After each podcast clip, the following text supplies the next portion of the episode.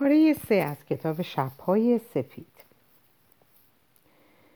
خب ناستازکا خوب به من بگو چرا روح من در چنان لحظاتی مستربه چرا؟ چه سحری چه قدرت عجیبی زربان نبز رو تندتر کرده؟ به چشمای آدم رویایی اشک آورده. چهره رنگ پریده نم اشک خوردش و رنگ میپاشه. و تمام وجود اونو با یه شادی آسمونی پر می‌کنه. چرا شبای بیخوابی اون تنها لحظاتی زود گذر به نظر اومده و چنان سپری میشن که گویی تمام مدت در شادی و شعفی بی پایان بودن؟ و چرا وقتی که اولین اشعه رنگ خورشید از پنجره سرک می‌کشه و سپیده روشنی وهمالود و نامطمئن خود رو به داخل اتاق اون میریزه؟ آنسان که در سن پترزبورگه فرد رویایی ما خسته و کوفته خود رو به رخت خواب انداخته. به خواب میره و با وسوسه روح بیمار و متلاطم و با دردی شیرین که قلبشو پر کرده خودشو به دست جذبه و نشعه, نشعه میسپاره. بله ناستاسکا. این امر تو رو میفریبه و ندونسته در تو این باور رو القا می‌کنه که شور مشهود در روح اون واقعی و اصیله. به این باور می‌رسی که در واقع در رویاهای مجرد اون چیزی زنده و قابل لمس وجود داره. به فریب اون بیاندیش. برای مثال عشق با تمامی شادی بیکرانش و با همه عذاب گزندش به قلب اون سرازیر میشه. صرف یک نگاه به او تو رو متقاعد می‌سازه ناستاسکای عزیز که آیا باور خواهی کرد که اون کسی رو در رویاهای وجدامیز آنسان عاشقش بود و هرگز به خوبی نمیشناختتش. مطمئنا نمی‌تونسته اونو تنها در خیالات واهی فریبامیزش دیده باشه بلکه تنها خواب این شروع احساس خواب این شروع احساس رو دیده. آیا می‌تونه واقعی باشه که اونا حقیقتا این همه سال زندگی رو دست در دست هم نگذارانده باشن و دست از هم همه دنیا کشیده و سرنوشتای خود و دنیاهای شخصی خودشون رو درآمیختن. و این اون دخترک نبوده که اون شب شب جدایی روی سینه اون حقحق گریه رو در اندوه سر داده.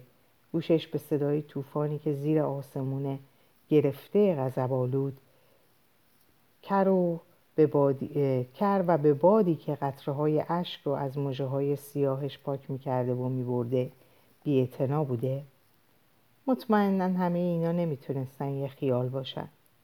اون باغ هم اون باغ وحشی ملالاور ملالاور از یاد رفته هم با کور راه های پوشیده از خزش.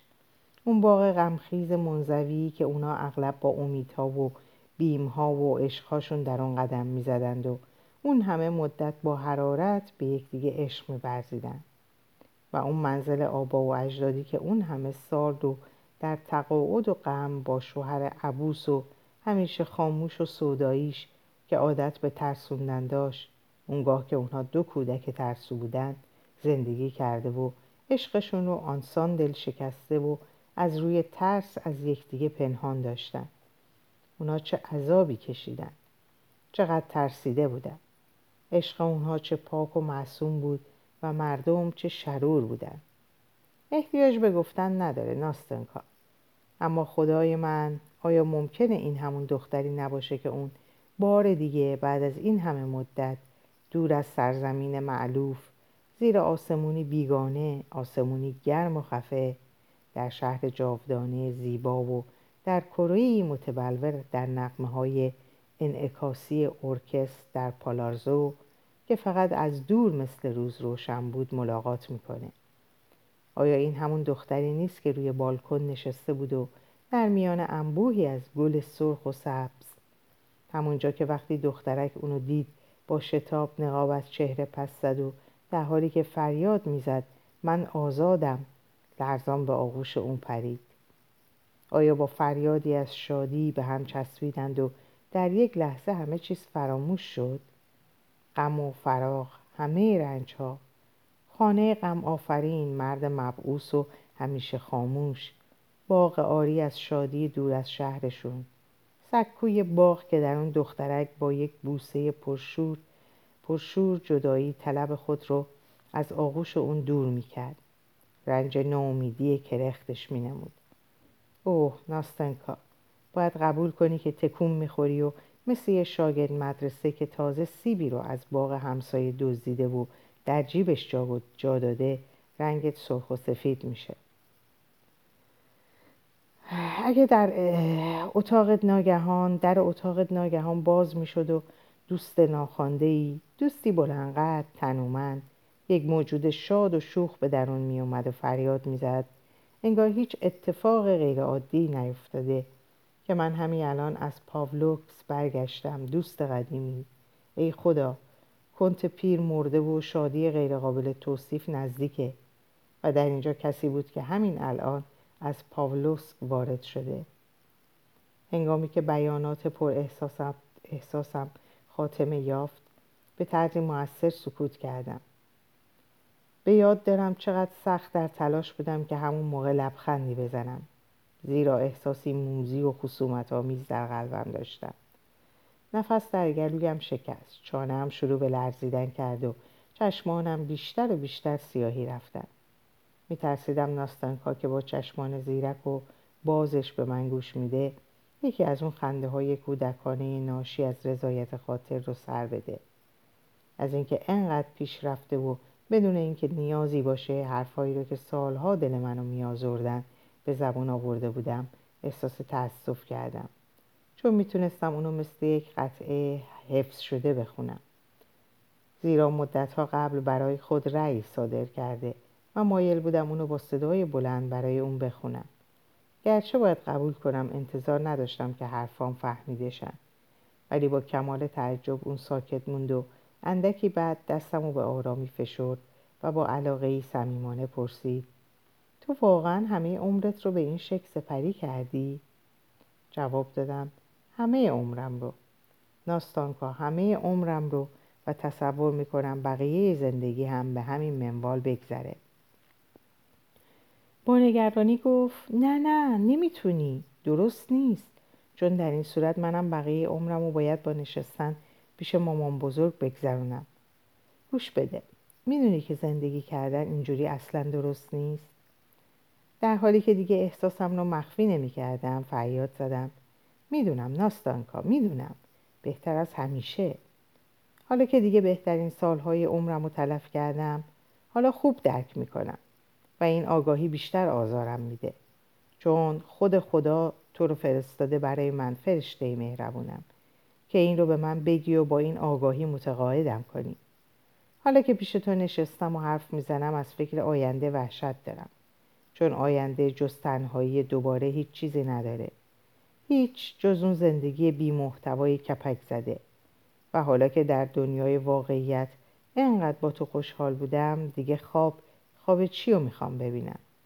اوه عزیزم خدا عوضت بده که ردم نکردی. که حالا حداقل می‌تونم بگم تو عمرم دو شب زندگی کردم. ناستانکا. اوه ناستانکا. می‌دونی که تو منو برای مدتی طولانی که در پیش دارم با خودم آشتی دادی؟ می‌دونی که دیگه راجع به خودم مثل گذشته فکر بد نخواهم کرد؟ می‌دونی که دیگه در زندگیم ناامید نخواهم شد که جنایتی یا گناهی مرتکب شدم.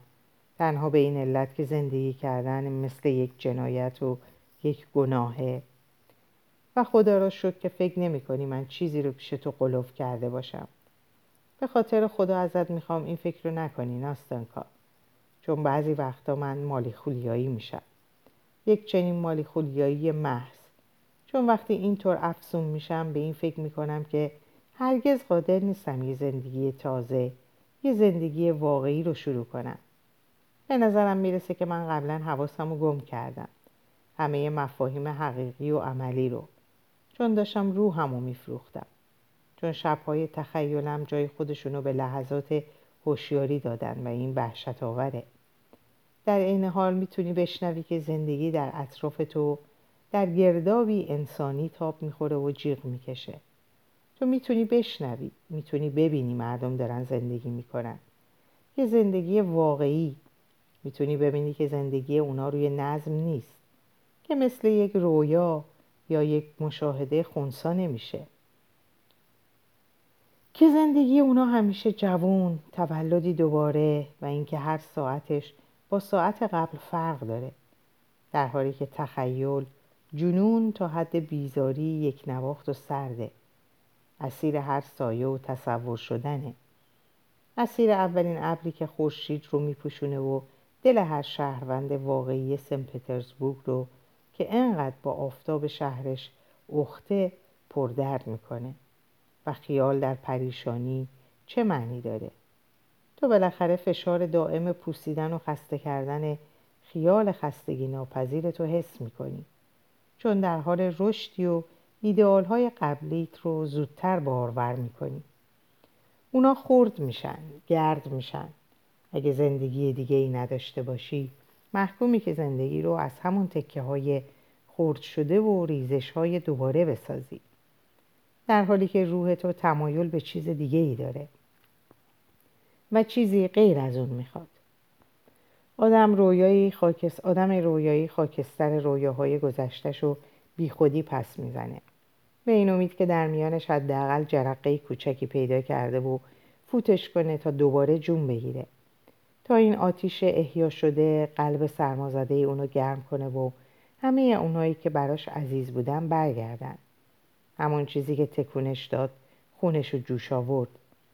اشک رو از چشمانش سرازیر کرد و آنچنان با شکوه فریبش داد. می‌دونی من به چه نتیجه رسیدم ناستانکا؟ می‌دونی که حالا باید سالگرد احساساتم و احساسات گذشتم و, و علاقم رو به آنچه که قبلا بوده ولی هرگز عملا اتفاق نیفتاده به یاد داشته باشم. چون این سالگرد هم بایستی با همون رویاهای احمقانه غیر محسوس مطابقت داشته باشه. من به طرف اون کشیده میشم چون خود رویاهای احمقانه دیگه نیستن. برای اینکه من چیزی ندارم که از اونم حفاظت کنم. می‌دونی؟ تو باید رویاها تو هم زنده نگه داری.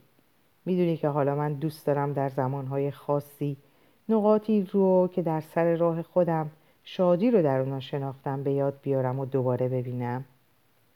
دوست دارم زمان حال رو به گذشته غیر قابل برگشتم گره بزنم و اغلب مثل یک روح ناراحت و غمگین تو کوچه ها و خیابون های سن پترزبورگ بدون هیچ هدف و مقصودی سرگردون میشم. برای مثال به خاطر میارم که در اینجا یک سال پیش در همین ساعت به دلتنگی و ناراحتی همین حالا روی همین پیاده رو سرگردون بودم. و به خاطر میارم که رویاهایی بسیار غمگین داشتم که از حالا بهتر نبودن گرچه نمی‌تونی فکرشو بکنی که زندگی اون روزها آسونتر و آرومتر از امروز بود و با افکار شومی که امروزه عذابم میده تاریک نمیشه که من دستخوش ناراحتی های شدید وجدان دلسردی و استراب های دردناکی که شب و روز راحت هم نمی‌ذارن نبودم و از خودت می‌پرسی اون رویاهات کجا هستن؟ سرتو تکون میدی و میگی سالها چه زود میگذرن.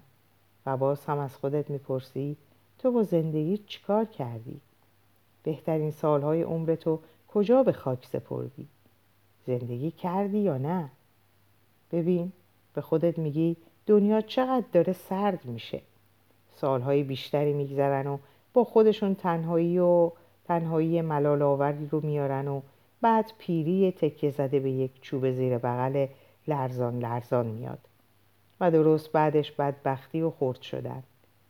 دنیای خیالی تو تاریک میشه. رویهات پوسیده میشن و مثل برگهای زرد میافتن. اوه ناستانکا. آیا تنها موندن؟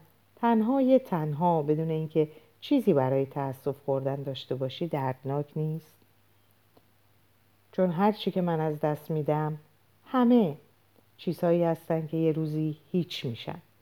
به هیچ حرف احمق یه هیچ حرف احمقانه هیچی به جز رویا. ناستانکا در حالی که قطره اشکش رو پاک می‌کرد گفت بس کن دیگه بیشتر از این منو قصه نده. دیگه تموم شد حالا دیگه ما دوتا با هم خواهیم بود. دیگه هیچ وقت از هم جدا نمیشی مهم نیست چه اتفاقی برای من بیفته. من یه دختر ساده هستم. زیاد درس نخوندم. گرچه مامان بزرگ برام معلم گرفت ولی تو رو واقعا خوب درک می‌کنم. چون همه چیزی که گفتی منو به یاد خودم انداخت. وقتی که مامان بزرگ سنجاقم کرده بود به لباس خودش البته من نتونستم به خوبی تو تعریف کنم چون من هرگز درس نخوندم. اون این جمله رو با شرمندگی بیان کردن چون بیان کرد چون هنوز برای حرفهای پر آب و تاب من احترام خاصی قائل بود. ولی خیلی خوشحالم که دریچه قلب تو به روی من باز کردی. حالا تو رو می‌فهمم کاملا می‌فهمم. و می‌دونی که منم می‌خوام سرگذشتم و برای تو تعریف کنم. همه رو. بدون اینکه چیزی رو پیش خودم نگه دارم و بعد از تو می‌خوام نصیحتم کنی. تو آدم زیرکی هستی. قول میدی بعدش راهنمای من باشی؟ گفتم آه ناستانکا. گرچه من هیچ یه مشاوره خوب در این مورد زیرک نبودم. حالا می‌بینم که اگه اینطوری ادامه بدیم بهترین راه ممکن خواهد بود. بعد هر کدوممون با هوشیاری بیشتری دیگری رو نصیحت می‌کنه خب ناستانکای قشنگ من. چی می‌خوای بدونی؟ سراحتا بگو. من حالا اینقدر خوشحال و شادم جرأت دارم و عاقلم که در جواب دادن تحمل نمی کنم ناستانکا حرفای منو با خنده قطع کرد. نه نه فقط جنبه عاقلانه نصیحت نیست که من نیاز دارم. بلکه من به دنبال یک مشورت صمیمانه و برادرانه هستم. آن نوعی که اگه تمام عمر به من علاقه من بودی در حق من انجام می‌دادی. شادمانه فریاد زدم خیلی خوب ناستانکا. اگه من 20 سال هم دلبسته ای تو بودم نمی‌تونستم بیشتر از اندازه فعلی به تو علاقه پیدا کنم. ناستانکا گفت دست بده. بگیرش.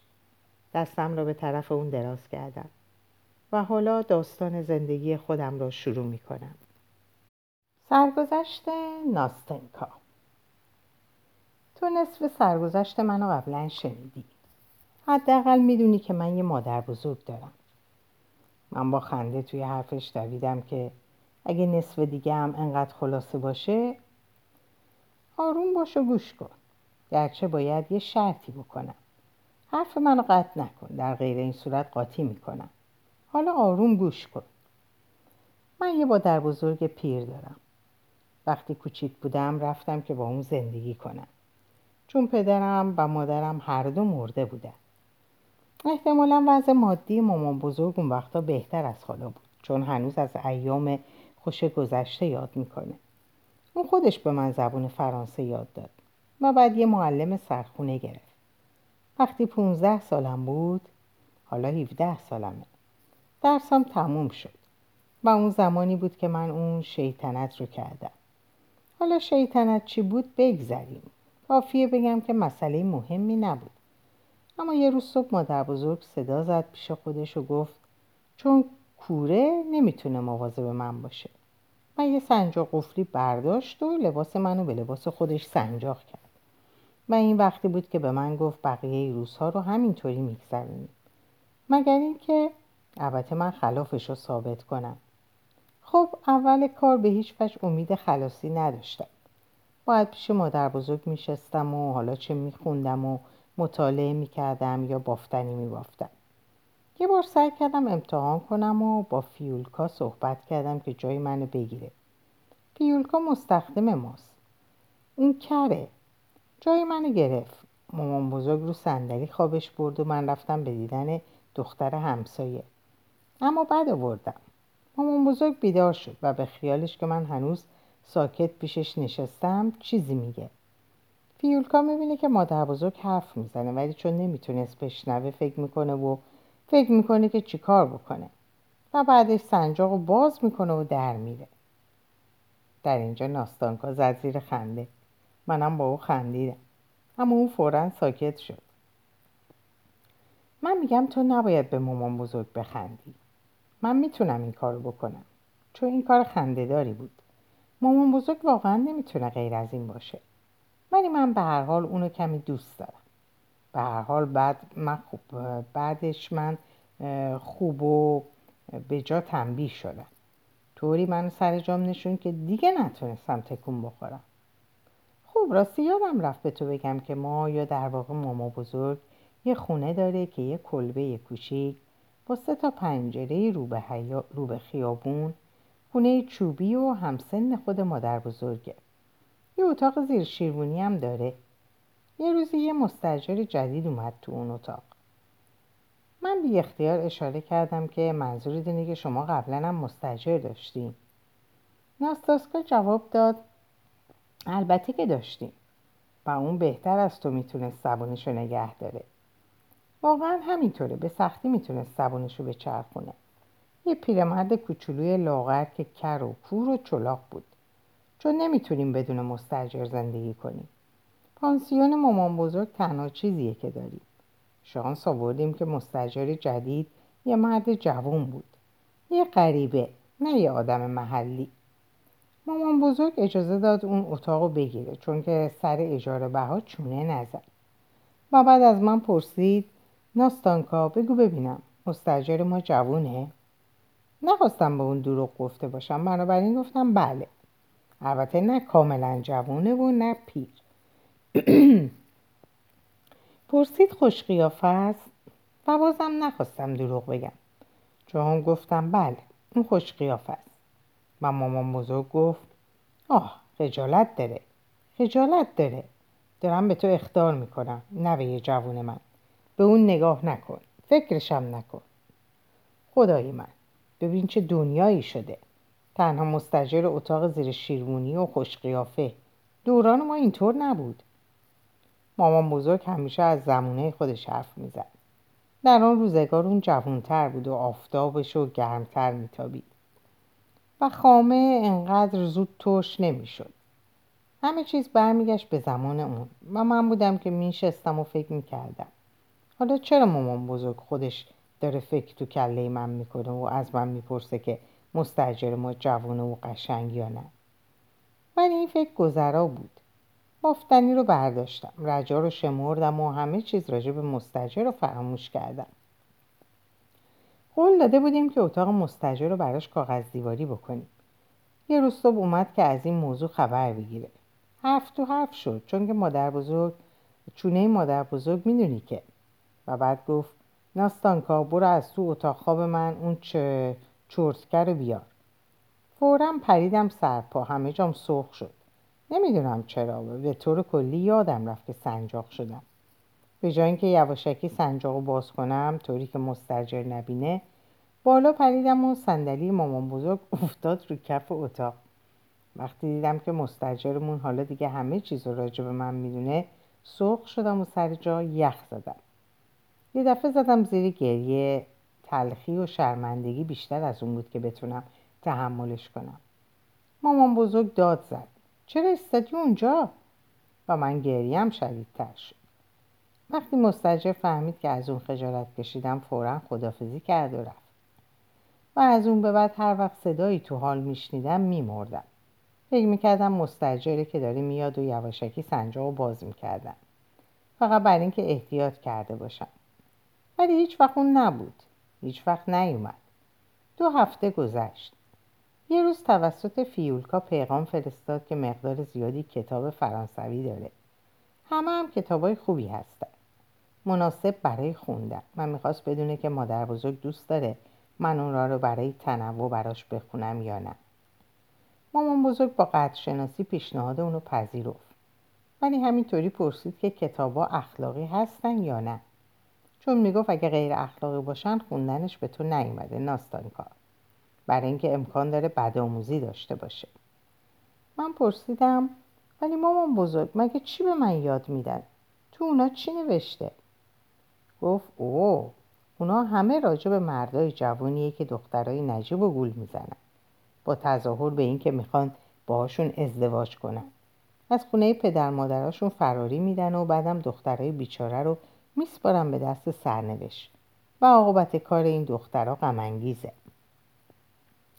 مامان بزرگ گفت من خیلی از این کتاب خوندم و انقدر این حرفا رو قشنگ می‌زنن که تو تمام شب رو بیدار میمونی و تو سکوت می‌خونی. پس مواظب باش هیچ وقت گول نخوری ناستانکا. تو میگی اون چه جور کتابایی فرستاده؟ همشون نوغال های سرواتر اسکات هستن. مامان بزرگ. نوغال های سرواتر اسکات مطمئنی کلکی تو کار نیست؟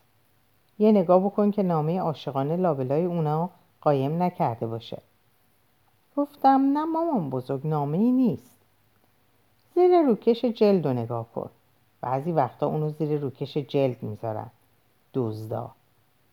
نه مامان بزرگ زیر روکش جلدم چیزی نیست. خب مواظب باش نباشه. و بدین ترتیب ما شروع کردیم به خوندن آثار سر والتر اسکات و در عرض یک ماه نصف کتابا رو تموم کردیم. بعد مستجره کتابای بیشتری فرستاد. تعدادی از آثار پوشکین رو هم فرستاد. طوری شد که من دیگه نمی‌تونستم بدون کتاب زندگی کنم و فکر ازدواج با شاهزاده چینی از کلم بیرون رفت. یه روز سر پله با اون برخورد کردم. قضیه این قرار بود مادر بزرگ منو فرستاد که برش چیزی بیارم. اون ایستاد. من سرخ شدم اونم سرخ شد. لبخندی زد. گرچه گفت حالت چطوره؟ و حال مامان بزرگ رو پرسید. بعد گفت کتابا رو خوندی؟ جواب دادم بله. اون پرسید از کدومشون بیشتر خوشت اومد؟ من گفتم ایوانو و پوشکین. از همه بهتر بودن. این همه صحبت بود که در اون فرصت با هم داشتیم. یه هفته بعد با سر پله ها با اون برخوردم. این دفعه مامان بزرگ من نفرستاده بود. باید یه چیزی برای خودم می آوردم. مستجر ما معمولا بعد از ساعت دو میومد خونه. گفت حالت چطوره؟ و من گفتم حال شما چطوره؟ گفت بگو ببینم. همه روز و همه روز نشستی پیش مامان بزرگت. برات خسته کننده نیست؟ وقتی اینو ازم پرسید دوباره احساس خجالت و تلخی کردم. واقعا نمی‌دونم چرا.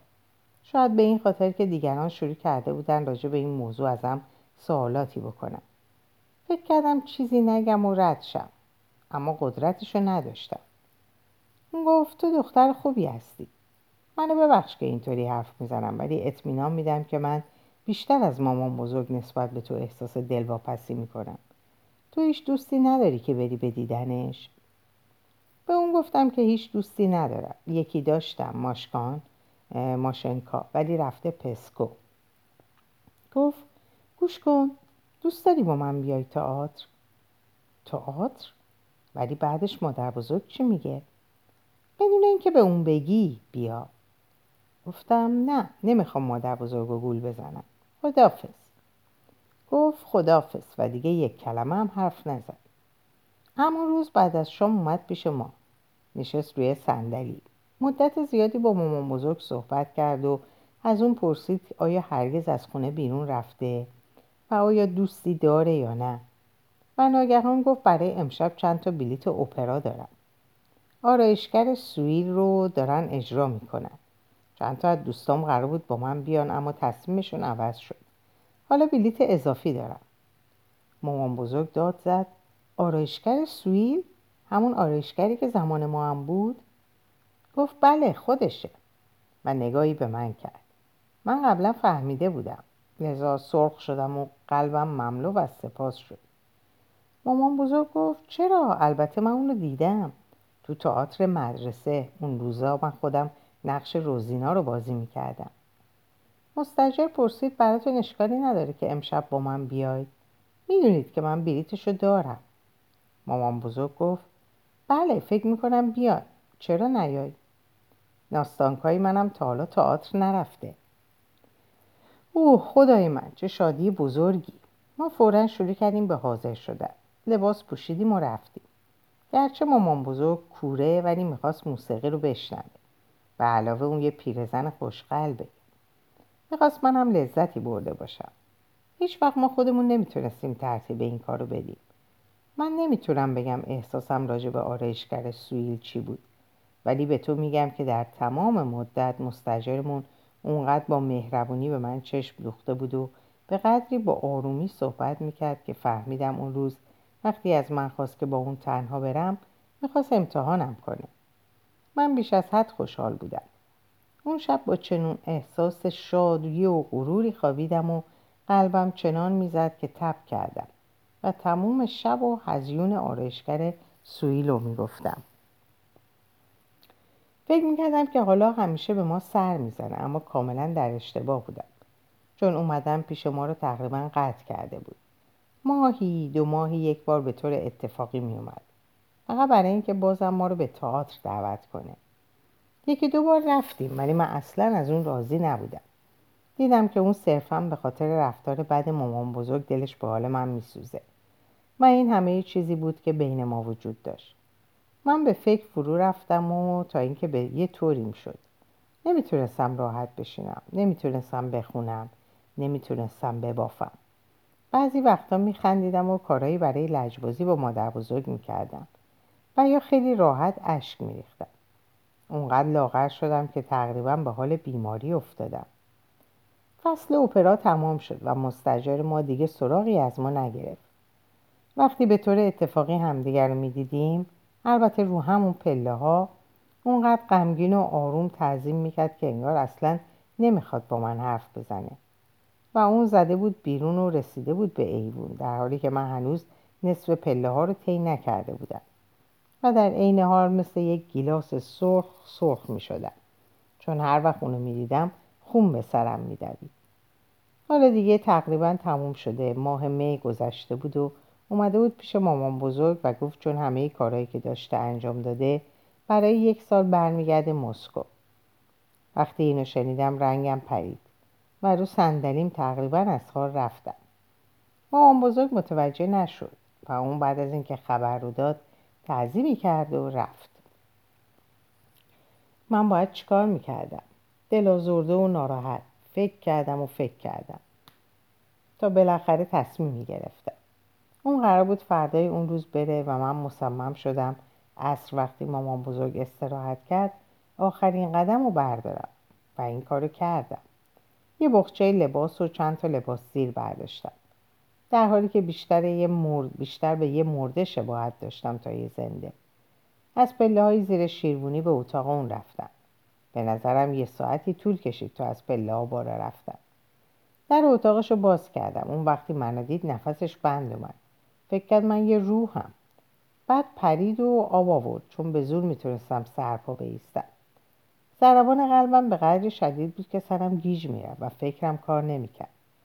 وقتی حالم بهتر شد خیلی راحت بخچه رو گذاشتم رو تختش و نشستم بغل بخچه.